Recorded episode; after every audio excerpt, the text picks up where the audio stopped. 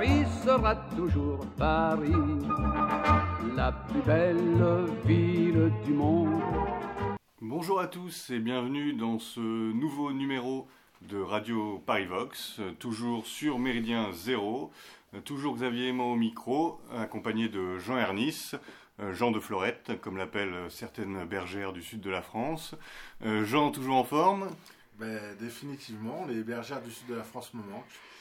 Eh bien écoutez, en attendant d'éventuellement les retrouver un jour, nous allons aujourd'hui euh, vous parler euh, de la ville de Saint-Denis. Alors, euh, ville de Saint-Denis, charmante cité francilienne, destination de voyage idéale que le monde nous envie. plus sérieusement, pourquoi avons-nous décidé de consacrer ce numéro à la ville de Saint-Denis? Eh bien parce que Saint-Denis est une ville avec une histoire très riche, un patrimoine très riche. C'est une ville importante dans l'histoire de France. Ça reste une grande ville. Troisième ville d'Île-de-France. Ça reste une grande ville, en tout cas en termes de, comment dire, d'importance numérique, si je puis dire. Et c'est une ville qui a un peu suivi une évolution euh, euh, intéressante dans le sens où elle est représentative euh, ou symptomatique, pourrait-on dire, de, de ce qu'a connu la France de façon plus générale. Donc nous allons évoquer les différentes époques de cette, cité, donc de sa fondation jusqu'à aujourd'hui. Et nous commençons donc par euh, sa fondation. En effet. Alors déjà, pour vous rappeler que Saint-Denis s'appelait dans son nom romain Catolacus, qui signifie le domaine de Catulus, tout simplement. Et euh, avant de parler de la ville de Saint-Denis, euh, j'aimerais revenir sur la devise des rois de France, qui était Montjoie Saint-Denis, qui était le cri d'armes des rois de France, donc que certains auront connu grâce aux visiteurs, plus sérieusement en cours d'histoire, du moins je l'espère. Alors c'est un, un cri de guerre qui est utilisé par les rois de France en référence à la ville de Saint-Denis. Et pourquoi Saint-Denis s'appelle Saint-Denis? Tu vas certainement me poser la question, euh, Xavier. Voilà. Pourquoi Saint-Denis s'appelle Saint-Denis? Eh bien, euh, il faut revenir à Saint-Denis, le saint. Donc je vais vous parler de la légende de Saint-Denis, qui était l'apôtre des Gaules, il avait été envoyé par Rome dans les Gaules vers 250, donc après Jésus-Christ, bien évidemment, pour y prêcher la foi catholique, et il devint le premier évêque de Paris. Il a fondé plusieurs églises en France, et vers 272, alors qu'il souffrait le martyr avec ses compagnons rustiques et eulétaires, sur le mont Martyrum, donc Montmartre actuellement, il a été décapité. C'est alors qu'il s'est emparé de sa tête et qu'il a marché euh, des kilomètres pour rejoindre la ville de Saint-Denis et il s'est effondré à Saint-Denis et il a été enterré, inhumé sur place. L'histoire, la, légende raconte que c'est là où il a été, euh, comment dire, là où il est tombé à Saint-Denis, que s'élève désormais à la basilique Saint-Denis. Cette euh, basilique est notamment connue pour euh, sa nécropole et j'y reviendrai tout à l'heure. Comme je vous l'ai dit, la basilique a été construite là où euh, Saint-Denis a été inhumé. Au début, il y avait là seulement une petite chapelle. Donc je parle de ça, on est à peu près en 450 après Jésus-Christ. Et euh, Sainte Geneviève, bien connue des Parisiens, obtient du clergé francilien la construction d'un édifice religieux plus grand, plus conséquent, parce qu'elle dit cette petite chapelle par rapport au premier évêque de Paris et Denis était un des saints patrons de la ville avec Sainte-Geneviève, rappelons-le. Euh, ben, Sainte-Geneviève n'était pas encore canonifiée, étant vivante, évidemment, mais Denis, à l'époque, était un des saints patrons de la ville. Euh, euh, elle, appelle à construire quelque chose de plus conséquent afin de l'honorer. et donc, de 450 à nos jours, l'Église n'aura pas arrêté de subir des travaux, des évolutions. Et encore actuellement, l'Église de Saint-Denis, qui est cathédrale depuis peu, est en reconstruction. Actuellement, on reconstruit la flèche. Si vous regardez les images de la basilique sur, euh, Internet, vous verrez euh, que il n'y a qu'une tour à la, la basilique Saint-Denis. Et quand euh, vous regardez Notre-Dame de Paris, la cathédrale de Chartres, de Reims, d'Amiens, on a toujours deux tours. Et là, on n'en a qu'une parce qu'une des deux s'était effondrée mais elle est reconstruite. La reconstruction a commencé en début d'année 2020 et devrait prendre entre 10 et 15 ans. Alors cette, cette, cette basilique est surtout connue pour sa, pour sa nécropole, la nécropole des, des rois de France. Est-ce que vous pouvez nous en dire un mot? En effet. Alors la nécropole royale, on la doit à Saint-Louis. C'est Saint-Louis qui, le 12 mars 1264, a accordé le statut officiel de nécropole royale à la basilique. Mais ce qu'on sait, c'est que un cimetière gallo-romain était sur ce site dès le Bas Empire.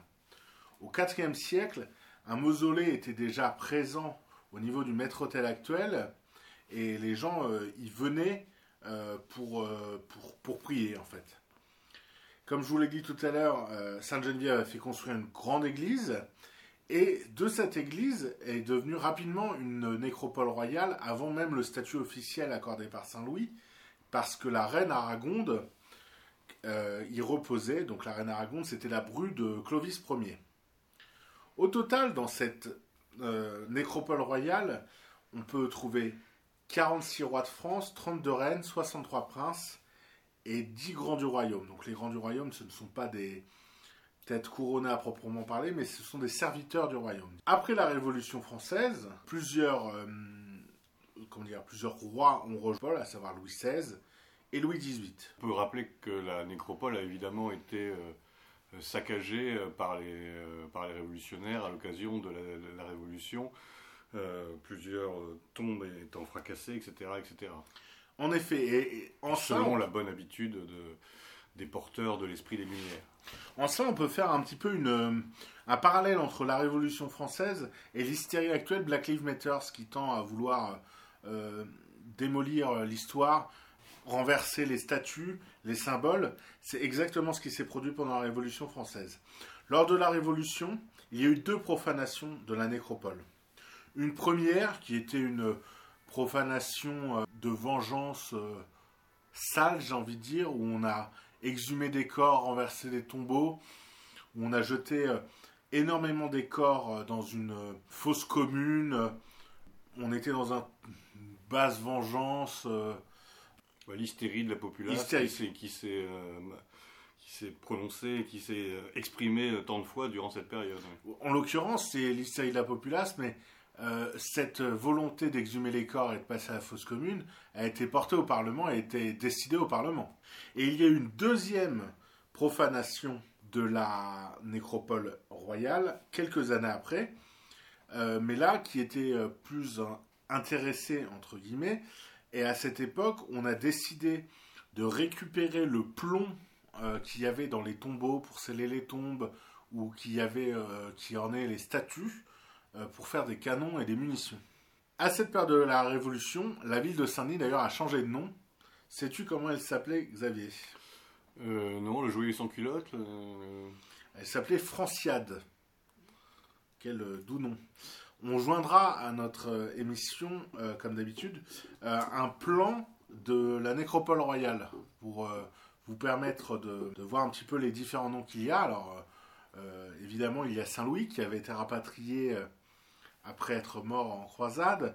Il y a également Charles Martel. Il y a tous les grands noms de, la monarchie française y sont, hein, François Ier, etc., etc. C'est un endroit qui est chargé d'histoire. Je ne sais pas si tu as eu la possibilité, la chance de le visiter, Xavier. Je conseille vraiment de le visiter. C'est quelque chose de, beau et euh, qui, reste émouvant. Ça a été restauré euh, au début par l'Empire et ça a été euh, continué par la suite. Visite conseillée avant que la nuit tombe. On parlera de, de, ces problèmes plus tard dans, voilà. dans l'émission. Saint-Denis, on va faire un bond dans le temps, on va pas reprendre toutes les époques. Ça a été de tout temps une ville euh, pour faire une chose concise et véridique, a été de tout temps une ville imprégnée euh, de commerce, de par sa proximité avec la capitale et euh, de par sa proximité avec les axes vers les autres pays d'Europe, notamment les, les Flandres voisines, bah, voisines, c'est la, route des Flandres, dirons-nous, la route du nord de l'Europe et la route un petit peu pour, pour le commerce, après tout. Et donc c'est pour ça que Saint-Denis a toujours prospéré. Ça a été une ville qui de tout temps a accueilli des industries et, du commerce. D'un point de vue politique, si on veut s'intéresser à la ville, C'est une ville euh, qui a été euh, communiste pendant 100 ans. De 1920 à 2020, la ville a été élue communiste. Euh, il n'y a que quelques, comment dire, quelques biais dans cette histoire. On peut dire cette année, où la ville a, comment dire, a voté pour un candidat socialiste sur lequel tu as des choses à nous raconter, je crois, Xavier, on verra tout à l'heure. J'ai toujours des choses à raconter sur les socialistes. Euh, mais c'est vrai que euh, ça a été une ville rouge, hein, euh, historiquement. Et avec quelques petites parenthèses, on peut parler d'un maire célèbre. oui, en 1930, Jacques Doriot. Voilà.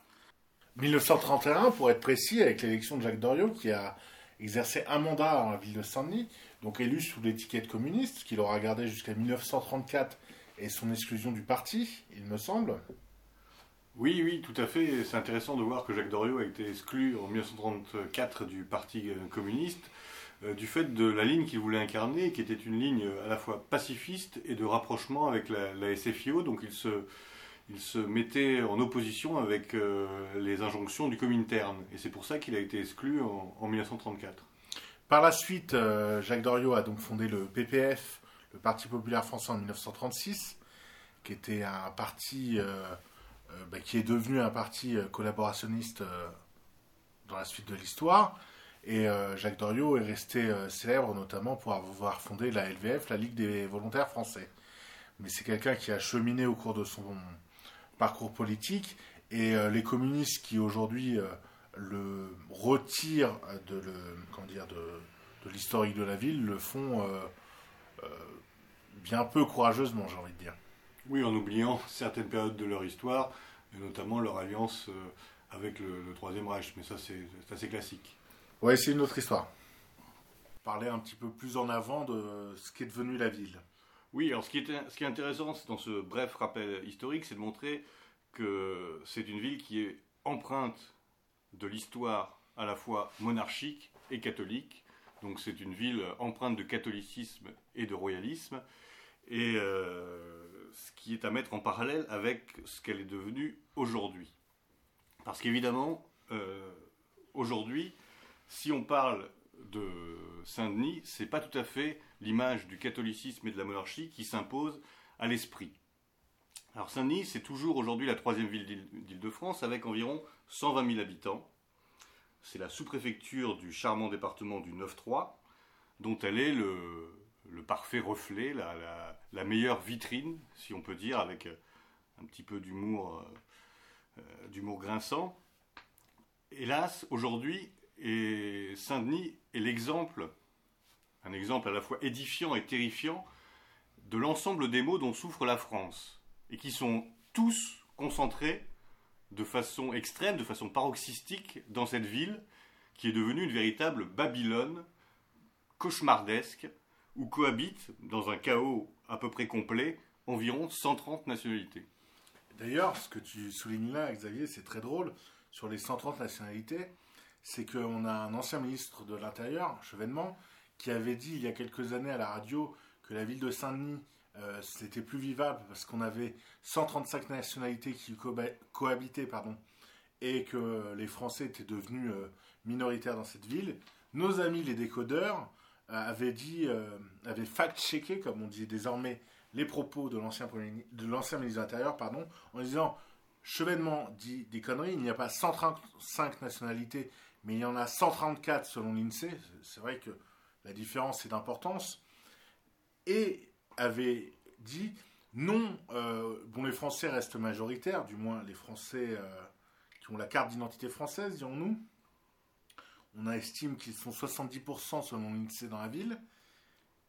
La manière dont se rassuraient les journalistes, c'était de dire aucune communauté ne domine sur les autres, elles s'annihilent entre elles.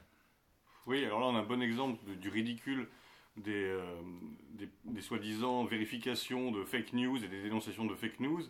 Euh, c'est un peu comme lorsque Marine Le Pen dit qu'il y a 90% euh, des, migrants qui sont des hommes et que les mêmes décodeurs nous disent ah encore un mensonge en fait ils sont 84% euh, on, voit bien que ça change absolument pas que ça change absolument rien à la problématique mais il s'agit de toujours avoir l'air de dire que les nationalistes raconte n'importe quoi, même si c'est vraiment à la marge qu'il y a des, erreurs.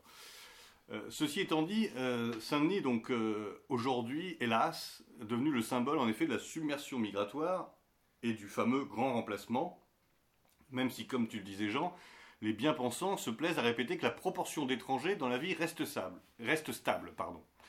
Et ça, euh, c'est évidemment une parfaite hypocrisie, puisque ce constat, qui est vrai statistiquement, ne tient compte ni de l'immigration clandestine, massive, et forcément de fait non répertoriée, ni des naturalisations massives, ni du regroupement familial. Donc en fait, évidemment, à cette aune, la proportion d'étrangers évolue guère. Bah, par rapport au, comment dire, au, pourcentage de personnes immigrées clandestines en Seine-Saint-Denis, alors sur la ville de Saint-Denis, je n'ai pas les chiffres exacts, mais sur le département 93, un rapport de l'Assemblée nationale dont on avait divulgué euh, sur Parivox les chiffres, parle jusqu'à 100% de personnes clandestines en plus non dénombrées.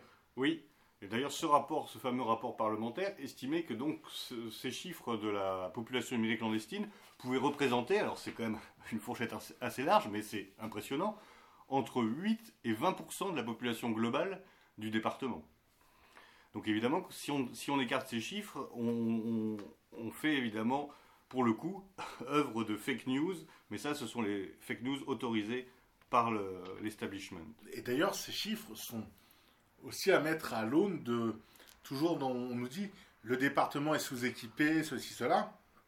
On équipe le département au regard des statistiques réelles. Alors déjà, dire qu'il n'y a pas d'argent d'investi, alors peut-être que tu nous donneras des chiffres, Xavier, je ne sais pas, mais euh, dire qu'on sous-investit à Saint-Denis, c'est une vaste blague. Et en plus, on investit par rapport à des besoins réels. Moi, ayant vécu longtemps dans le 93, j'ai une très bonne anecdote vous prenez le bus et le bus est toujours bondé et vous êtes dans un bus simple et vous dites pourquoi le bus n'est pas un bus double? Et vous constatez que les gens ne badgent pas dans le bus et que personne n'oblitère son ticket. Et quand vous interrogez... Que personne ne paye en fait. Voilà. Euh, clairement. Et quand vous interrogez le, chauffeur de bus, il vous dit, ben oui, mais nous, on, le dit à la direction que le bus est plein. Mais vu que statistiquement, parce que tout est maintenant, euh, tout électronique avec les passes Navigo, tout ça, euh, on a les statistiques en temps réel de combien de gens sont dans les bus, dans les métros, tout ça. Mais là, en fait, vu que les gens ne payent pas euh, et ne valident pas leur titre de transport, ben, le bus est virtuellement vide, mais réellement plein. Oui, ben, pour la direction de la RATP, il y a 20 personnes, puisqu'il y a 20 personnes payantes, alors qu'il y en a 80. Voilà. Alors, mais pour se rendre compte de façon également très concrète de la prégnance et de l'importance des populations étrangères à Saint-Denis, il faut notamment voir comment le personnel politique euh, des lieux, euh, qui est jamais en retard quand il s'agit de clientélisme, tente de s'adapter à cette nouvelle population, ou plus exactement à ces nouvelles populations. Alors là, il y a en effet des anecdotes assez amusantes ou euh, accablantes, hein, selon son caractère. en, mars en, mars 2006, un scrutin a été notamment organisé, sans base légale, mais soutenu par la plupart des chefs de file de la gauche, sur la question du droit de vote des étrangers non européens aux élections locales. ce scrutin a été un large succès. Euh, tous les gens qui ont voté ou quasi, étaient pour euh, le droit de vote des étrangers non européens aux élections locales, mais il a été évidemment jugé illégal par le tribunal administratif et donc n'a pas été validé.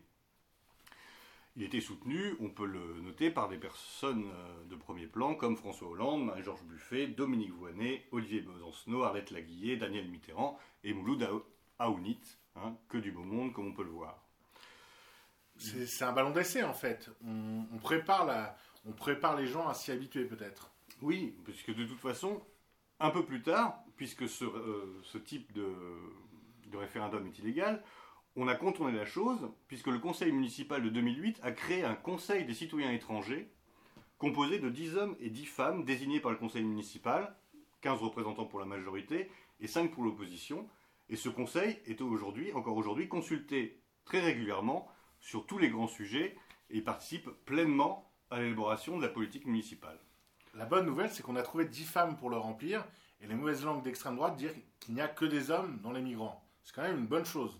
Oui, dans les migrants récents, avant regroupement familial. Euh, Mais tout ça pour montrer que dans cette ville où, soi-disant, les populations étrangères, le poids des, populations étrangères n'a pas évolué, tout, euh, comment dire, tout l'arsenal institutionnel s'adapte à des populations d'origine, en tout cas étrangère. Et on l'a vu de façon assez euh, éclatante euh, plus récemment, lorsque le candidat socialiste à la mairie de Saint-Denis, Mathieu Anotin, pardon, Nouveau maire d'ailleurs. Qui, qui, a été finalement élu maire, donc apparemment cette opération a fonctionné, avait décidé de traduire son programme en, je cite, français simplifié, afin de permettre aux électeurs, donc euh, les électeurs c'est des gens qui ont la nationalité française, mais qui ont des difficultés en français, donc grosso modo qui ne parlent pas français, ou très mal, de saisir les grandes lignes de son programme. Le français simplifié, on va rappeler à nos lecteurs qui ne connaîtraient pas ce que c'est, c'est un français euh, euh, moins mangé car moins faim. Et le but, c'est un français pour les gens qui sont déficients mentaux à la base. Oui, alors là, c'est étendu aux populations ayant des difficultés d'apprentissage du français, mais qui n'ont pas eu par, contre de difficultés pour obtenir apparemment la nationalité française.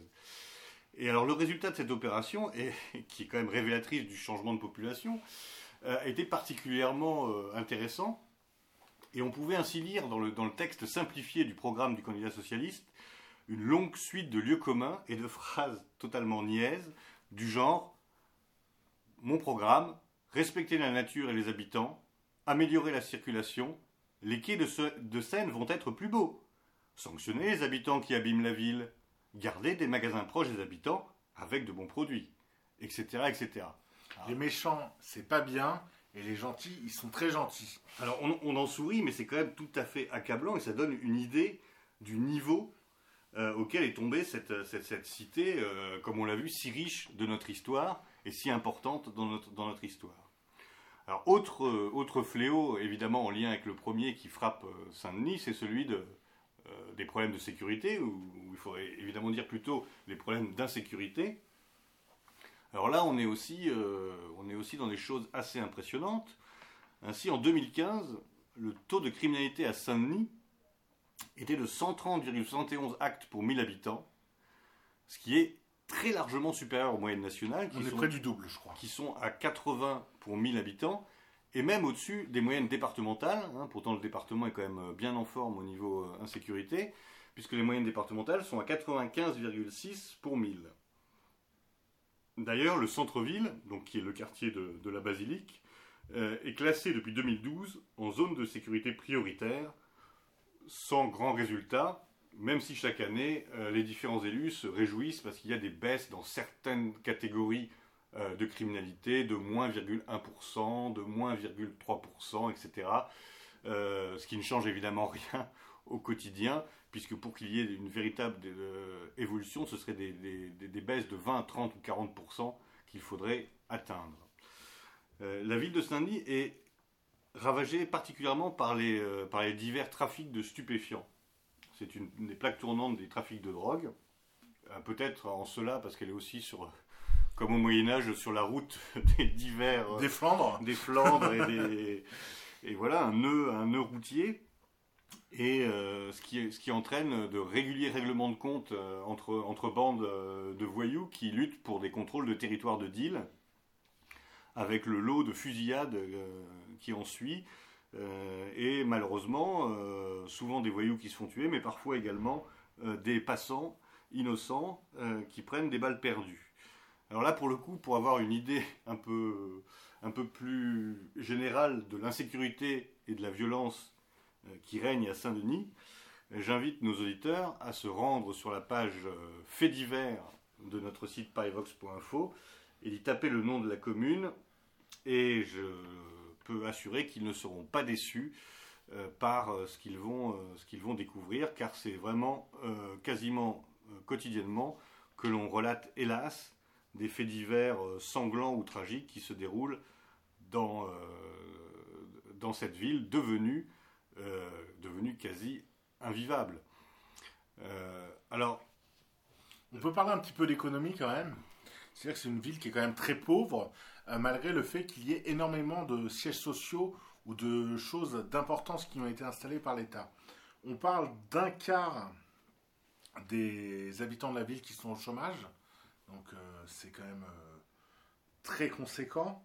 Et malgré tout, on a des entreprises, parce qu'il faut vous rappeler que Saint-Denis fait partie de ces premières zones franches qui avaient été installées, où euh, les entreprises bénéficiaient de subventions et d'aides étatiques pour s'installer. Oui, euh, d'incitation fiscale. Euh. Et on peut citer quelques entreprises qui avaient saisi la balle au beau, beaucoup d'entreprises étatiques et également des entreprises traditionnelles françaises. traditionnelles dans le sens de grandes entreprises. Je peux citer la SNCF, l'AFNOR, Generali, Arcelor, la BNP, SFR, Veolia euh, et des établissements publics tels que l'établissement du sang, l'autorité de la santé dont on parle beaucoup actuellement, l'agence de biomédecine ou des choses plus, euh, comment dire, plus euh, plus culturel et plus symbolique même. le Stade de France qui a été installé à Saint-Denis, ou la Cité du cinéma de Luc Besson, où on produit énormément de séries, de films. Et à Saint-Denis, il y a également une grosse production audiovisuelle entre Saint-Denis et la plaine Saint-Denis, qui, sont la même commune. Euh, beaucoup de productions de jeux télévisés, de séries télévisées, de, choses comme ça. Oui, on peut pas justement, on peut pas dire que l'État n'ait rien fait pour ce département. Hein. Bien au contraire, il y a beaucoup de choses qui ont été qui ont été mises en place, beaucoup de systèmes d'incitation fiscale, beaucoup plus que pour la Creuse ou pour le Cantal. Hein, il faut toujours le rappeler. Euh, mais alors ça, c'est parce qu'il y a une ce qu'on a peut-être oublié ou peut-être qu'on n'a on pas pris conscience à l'évocation euh, des, des, éléments qu'on vous a donnés, c'est qu'en fait euh, Saint-Denis et la Seine-Saint-Denis euh, sont des pépinières de talent. Ça, c'est ce qu'on n'arrête pas de nous répéter euh, à longueur de médias. C'est la France de, demain. C'est la France de demain et c'est des pépinières de talent qui n'attendent qu'à s'exprimer, et que donc c'est simplement le manque de moyens qui fait qu'ils préfèrent trafiquer de la drogue qu'étudier Victor Hugo. Et eh ben, en l'occurrence, on a quand même investi plusieurs milliards dans le département en 20 ans et euh, les, jeunes pousses euh, sont restés à l'état de jeunes pousses, hélas, pour donner la situation que nous, que nous venons de, décrire. Alors, petite incise, parce qu'il faut quand même donner des choses positives, il y a quand même des, éléments encourageants, et notamment celui des résultats du bac de l'année dernière. Alors là, c'est pas uniquement pour la ville de Saint-Denis, c'est pour l'ensemble du département, euh, qui a eu un taux de réussite au bac de 98,3%. Alors là, c'est vraiment extraordinaire. Vous voyez, dans ce, dans, dans, dans ce département où on est obligé de faire des, des programmes en, en, français simplifié, il y a quand même quasiment toute une génération qui obtient le bac euh, du, du, premier coup ou du deuxième. Il n'y a pas les, les élections. C'est tout à fait fascinant. Alors, euh, au-delà de la plaisanterie, c'est évidemment tout à fait tragique, parce que c'est évidemment un grand mensonge, c'est un, bradage du, euh, diplôme, euh, qui dure depuis plusieurs années, mais là qui a été particulièrement flagrant l'année dernière, et qui est porteur de, évidemment, grande catastrophe, puisqu'on fait croire à des gamins qu'ils ont un niveau que, évidemment, ils n'ont pas, on fait croire à des gamins qui sont susceptibles d'intégrer ce qu'on appelle les études supérieures, et on va créer donc encore une fois des générations de gens qui seront aigris, qui seront euh, revendicatifs, parce qu'on leur aura menti à, force de démagogie et en, leur refilant des diplômes qu'ils ne méritent évidemment pas. Euh, donc la situation est assez, euh, est assez explosive dans ce, dans ce département et dans cette ville qui est, rappelons-le, une des villes les plus criminogènes de l'Hexagone. Ce que tu dis sur le, l'éducation, c'est aussi important de faire un lien par rapport à l'université de Paris 8 qui se trouve à Saint-Denis. Donc l'université de Paris 8, historiquement, c'est l'université euh, de Vincennes qui avait été déménagée euh, après mai 68. Et euh, l'université de Paris 8, il faut pas avoir peur des mots, c'est le evergreen français. C'est vraiment là où on, enseigne l'indigénisme, le gender, bah, toutes ces ces matières du progressisme en, définitive, donc euh, le racialisme, mais le racialisme bien pensé, où le, blanc est forcément euh, raciste et méchant, et le noir forcément euh, abusé et, et comment dire victime, eh bien l'université de Paris 8 a, comment dire, se trouve à Saint-Denis et on peut voir régulièrement dès que vous avez une manifestation de l'extrême gauche estudiantine, ça bouge toujours à Saint-Denis, avec toujours des graffitis d'un très bon goût sur, sur, sur les murs.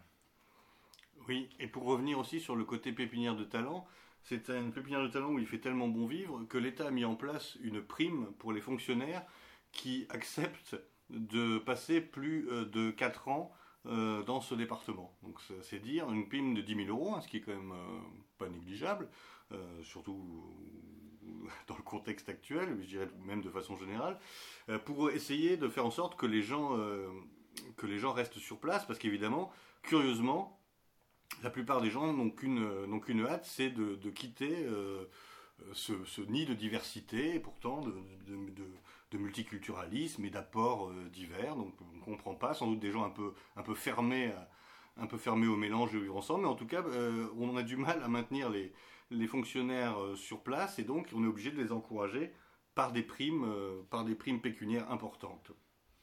C'est notamment le, cas pour les enseignants, évidemment, qui sont en première ligne et qui, malgré leur gauchisme euh, affirmé, euh, encore aujourd'hui, même s'il y a une certaine évolution dans cette profession comme ailleurs, mais ça reste quand même un, bastion de l'idéologie euh, immigrationniste, qui malgré leurs bonnes déclarations d'intention, préfèrent en général demander des mutations pour la Bretagne ou le Pays Basque. Étrangement, il faudra qu'ils nous expliquent, puisque le monde dont ils rêvaient et pour lequel ils se sont battus est à leurs pieds à Saint-Denis, mais ils ne veulent pas y rester. Vraiment, quelle, quelle, ingratitude.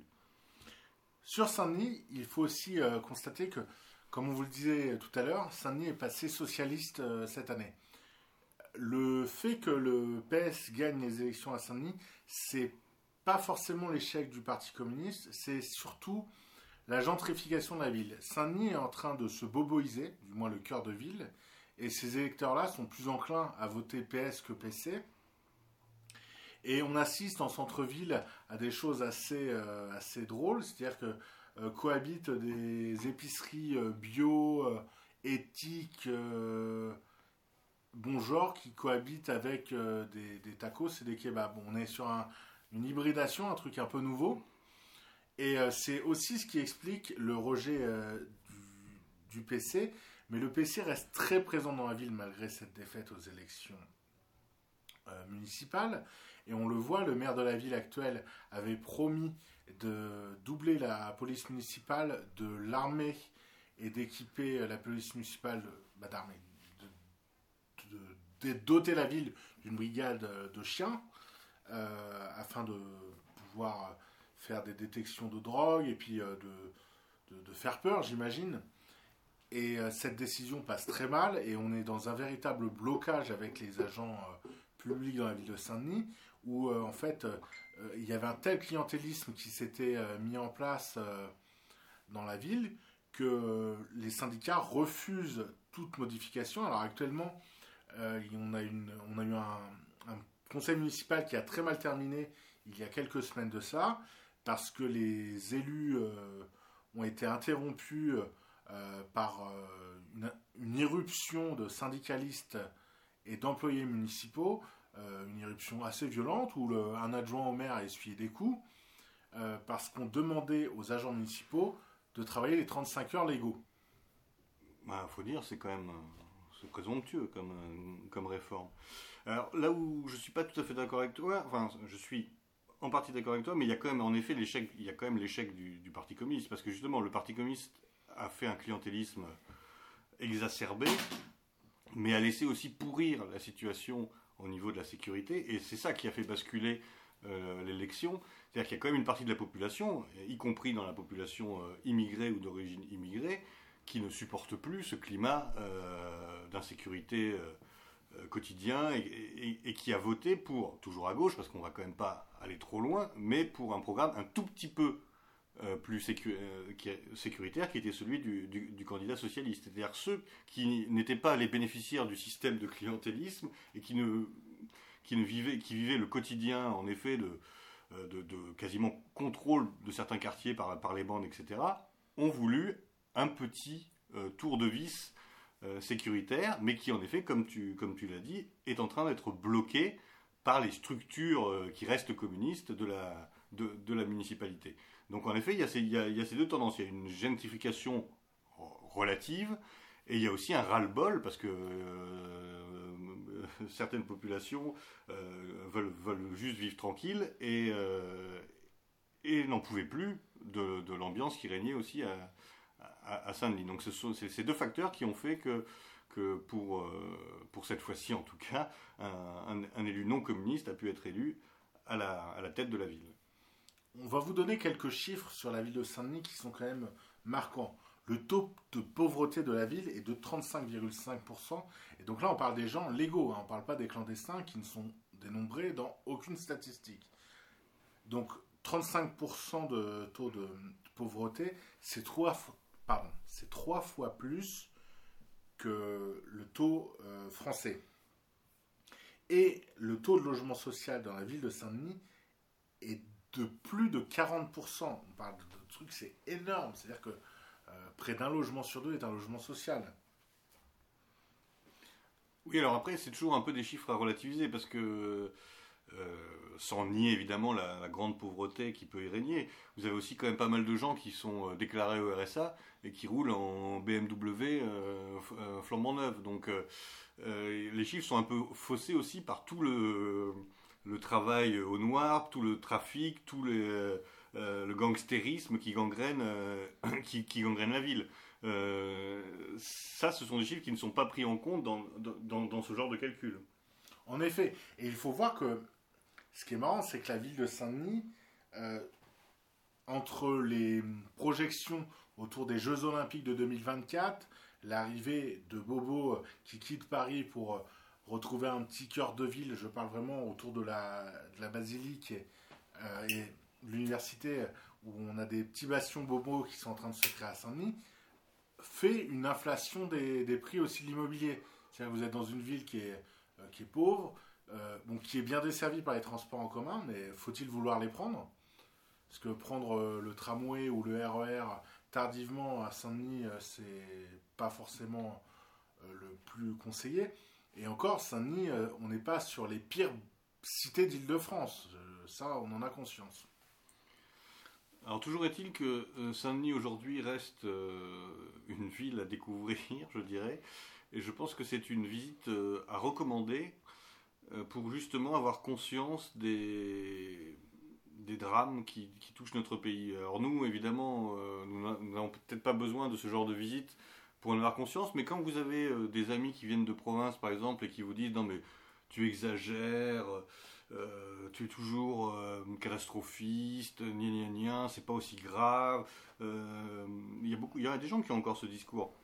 Eh ben, une bonne destination, c'est à dire, bah tiens, on va, on va faire une visite culturelle, on va visiter la basilique de Saint-Denis. Oui, on va voir la nécropole. On va voir la nécropole, donc ça fait déjà une belle visite en perspective, et ça permet aussi de voir, en effet, si on, prend les transports en commun, déjà on commence à avoir une idée, l'environnement, et à quel point il y a eu un basculement, une transformation, un remplacement de population dans, cette ville, et ce, contraste est particulièrement frappant, et c'est pour ça que nous voulions euh, vous parler de cette ville aujourd'hui, parce qu'elle permet vraiment euh, elle illustre de façon euh, vraiment remarquable, si je puis dire, l'évolution globale de la France, même si heureusement toute la France n'en est pas à ce niveau-là, c'est une préfiguration de ce qui, de ce qui risque d'arriver à l'ensemble de, notre pays, ce passé glorieux, ce passé magnifique et ce choc culturel, cette, submersion migratoire et ce chaos qui s'installe progressivement. Donc n'hésitez pas à y amener euh, vos amis euh, bobos si vous en avez encore, hein, ça peut arriver, euh, ou votre famille un peu réticente et qui vous trouve vraiment trop trop trop trop radical. Et si vous venez en voiture, c'est bien aussi, parce que venir en voiture, c'est passer devant tous les camps de migrants et devant tous les bidonvilles qui s'installent à nos portes. Des bidonvilles, il n'y en avait plus depuis les années 60 ou 70 à Paris. Et ça fait entre 5 et 10 ans, je dirais, qu'ils poussent plus que de raisons tout autour euh, des ceintures, et notamment les ceintures nord de Paris, et aller euh, entre Paris et Saint-Denis, c'est l'assurance de passer dans des îlots de pauvreté et de, de, comment dire, de, territoires véritablement perdus, là, c'est des territoires euh, qui sont abandonnés, et là, ça permet d'ouvrir les yeux à tout le monde. Qu'est-ce qu'on fait? On a là des dizaines de milliers de personnes qui errent euh, sur le long de notre périphérique. Voilà, on voit concrètement le résultat de l'utopie immigrationniste euh, euh, de nos adversaires. Donc Saint-Denis, votre prochaine euh, visite en région parisienne, lorsque vous serez éventuellement libéré du confinement. Bon, on a un petit peu fait le tour de, le- de la question Saint-Denis. Tu avais quelque chose éventuellement à rajouter? Non Oui Non, effectivement, visiter, visiter cette basilique. Et il y a même d'autres choses à visiter qui sont très jolies à Saint-Denis. Il y a quelques. Parce que Saint-Denis, ça a été la France, et la, la France, euh, la grande France, euh, avec Pas n'importe laquelle. Euh, oui, oui, euh, la France des rois, dirons-nous. Et c'est pour ça qu'il il reste des, des- de belles choses à visiter, même si l'idéologie euh, communiste euh, fait qu'on a préféré euh, mettre en valeur des MJC, des, artistes contemporains plutôt que de rénover des bâtiments plurimillénaires, mais il y a encore des choses à visiter à Saint-Denis et je vous conseille de, de vous renseigner, même la page Wikipédia de la ville de Saint-Denis conseille de très beaux, très belles choses à visiter et je vous conseille de le faire parce que malgré tout, c'est chez nous et c'est important de le voir pour, pour s'ouvrir les yeux et puis également euh, pour renouer avec son passé commun et puis pour montrer aussi aux habitants là-bas qu'en venant, on, ne vient pas chez eux, on vient chez nous. Et ça, c'est important de le dire. Très bien, Eh bien, très bonne conclusion. Alors euh, moi, pour euh, terminer cette, cette émission, je voulais juste évoquer deux, trois petites choses rapidement pour nos auditeurs. Je voulais leur parler du prix des lecteurs de la presse française libre. C'est un prix littéraire qui a été lancé maintenant il y a deux ans par le, quotidien euh, Présent en association avec Livre Arbitre et qui maintenant euh, euh, s'ouvre à d'autres, s'associe à d'autres revues patriotes et nationalistes et qui a pour but de récompenser chaque année un livre particulièrement remarquable. Donc le prix des lecteurs de la presse française libre, les votes sont désormais ouverts. Alors je donne quelques petits points de règlement. Donc ce prix récompense un livre publié pour la première fois en 2020, donc les rééditions ne sont pas concernées. Aucun genre littéraire n'est écarté.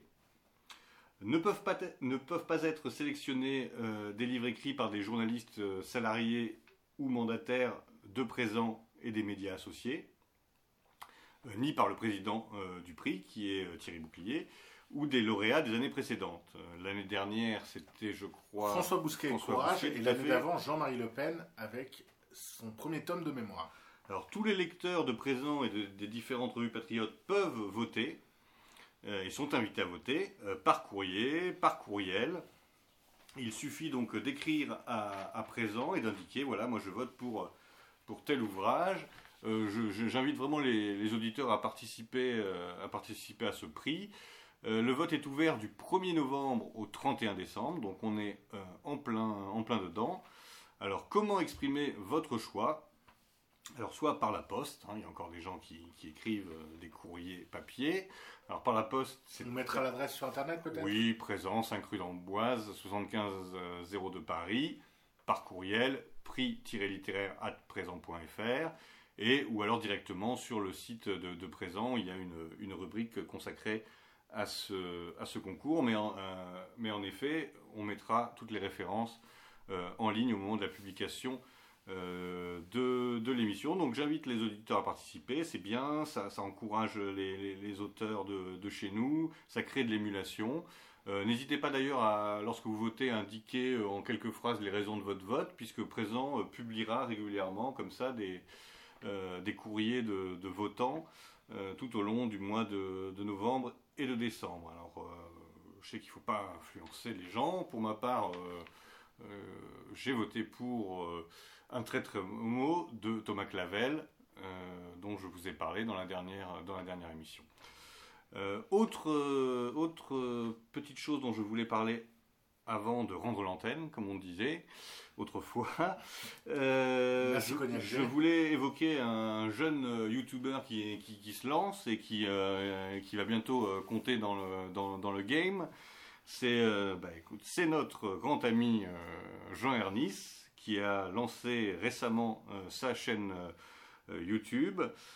qui est consacré au dessous de l'oligarchie. Déjà deux émissions, deux émissions en ligne, une, prochaine. Donc ce sont des, petites séquences de quelques minutes qui reviennent sur des grands dossiers ou des grandes problématiques qui mettent en lumière les agissements de l'oligarchie. Est-ce que tu veux nous en dire un mot, Jean? Oui, en effet, en fait, ce sont des confessions d'un repenti du capitalisme qui nous euh, évoque ces magouilles, ces combines pour faire toujours plus d'argent et même si c'est au déprimant des populations. Donc, euh, dans la première émission, nous avions parlé de la vache folle, euh, qui a été une, entreprise très lucrative et en fait, le lucre a eu raison de la santé des vaches et des humains. Dans la deuxième émission, nous parlions de la robotisation qui s'accélère et qui demain euh, détruira énormément d'emplois pour, euh, pour les Français et dans le monde en général. Et je vous donne le thème de la troisième émission qui sera sur l'affaire LuxLeaks, euh, qui était une affaire d'optimisation fiscale au Luxembourg. Donc toujours une thématique assez diverse, mais qui ont toutes pour lien euh, les, comment dire, les, petits arrangements euh, pour gagner des sous. Très bien. Et alors donc, pour trouver cette chaîne YouTube, ben, on va euh, sur YouTube, hein, jusqu'ici c'est à peu près logique. On tape les dessous de l'oligarchie et on tombe tout de suite dessus. Vous tombez rapidement dessus. Il y a également une page Facebook, Instagram et TikTok. Oula, ben là on est au top de la modernité. Donc n'hésitez pas à vous abonner à ces diverses pages. n'hésitez pas euh, à, diffuser. Hein, il faut soutenir toutes les initiatives. Euh, donc vous pouvez euh, mettre des pouces bleus, c'est ça? Il faut mettre des pouces bleus. C'est ça, et surtout faire voir cette émission peut-être à des gens plus jeunes et moins politisés. C'est un contenu qui est plus destiné à des gens qui, qui n'ont pas forcément une grande culture politique. Oui, ou, ça permet de rafraîchir la mémoire, parce que c'est vrai déjà la vache folle, ça, nous paraît lointain. Euh, certains ont peut-être oublié cette, tragédie euh, sanitaire euh, totalement organisée pour le coup par l'oligarchie. Donc, bah, chers amis auditeurs, invitation à soutenir cette initiative, également évidemment à soutenir cette émission Radio Paris Vox et Méridien Zéro en diffusant en faisant parler de nous si vous avez apprécié, en mettant des commentaires. Euh, des critiques euh, sur un ton sympathique de préférence, euh, des encouragements si vous voulez également. Et donc, pour le reste, je vous donne rendez-vous à la prochaine émission. Merci, au revoir. Paris sera toujours Paris, la plus belle ville du monde